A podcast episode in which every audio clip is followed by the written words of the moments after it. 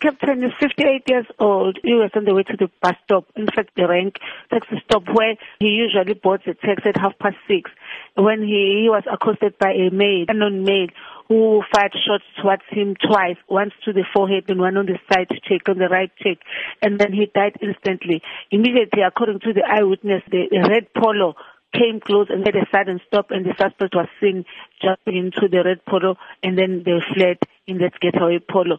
We are going to work tirelessly to find and to verify what the motive was. The case of murder is investigated by Phoenix detectives and we hope we are going to get an information that will lead to the arrest. We also add to the community in the Phoenix who have any knowledge, who can give the police any information that will assist in apprehending the suspects to come forward and contact the Phoenix detectives or to call 08600 101. Now, is the motive for the shooting known at this stage? The motive is not known for the, at this stage because all the belongings were found in the deceased possession, like a firearm, cell phone, and also his wallet.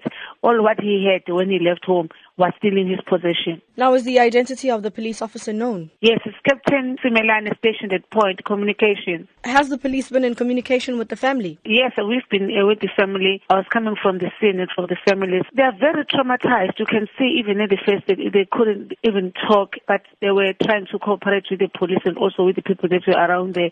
But we'll just request that they've given a space